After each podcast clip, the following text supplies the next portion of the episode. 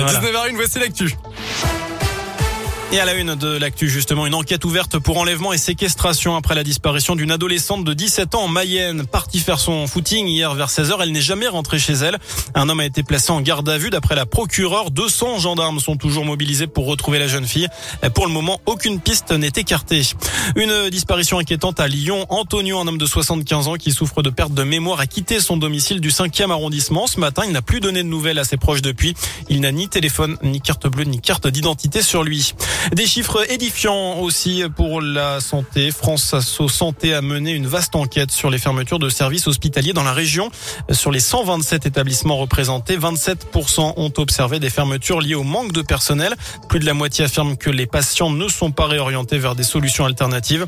Et lorsqu'ils le sont, dans 43% des cas, la solution proposée ne convient pas car trop éloignée de leur domicile ou trop cher ou avec un délai de prise en charge trop long.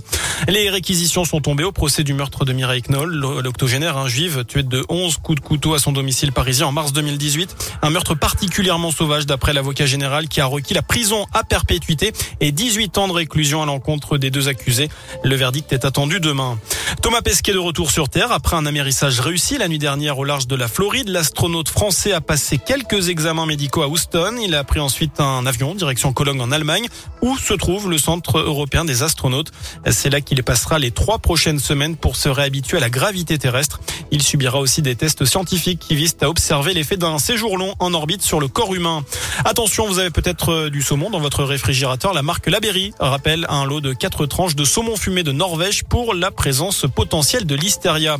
En terminant ce scoop info, 6 millions de personnes ont vu l'Arc de Triomphe empaqueter une œuvre posthume de Christo, l'artiste bulgare connu pour ses emballages monumentaux. Voilà pour l'essentiel de l'actu. Passez une très bonne soirée.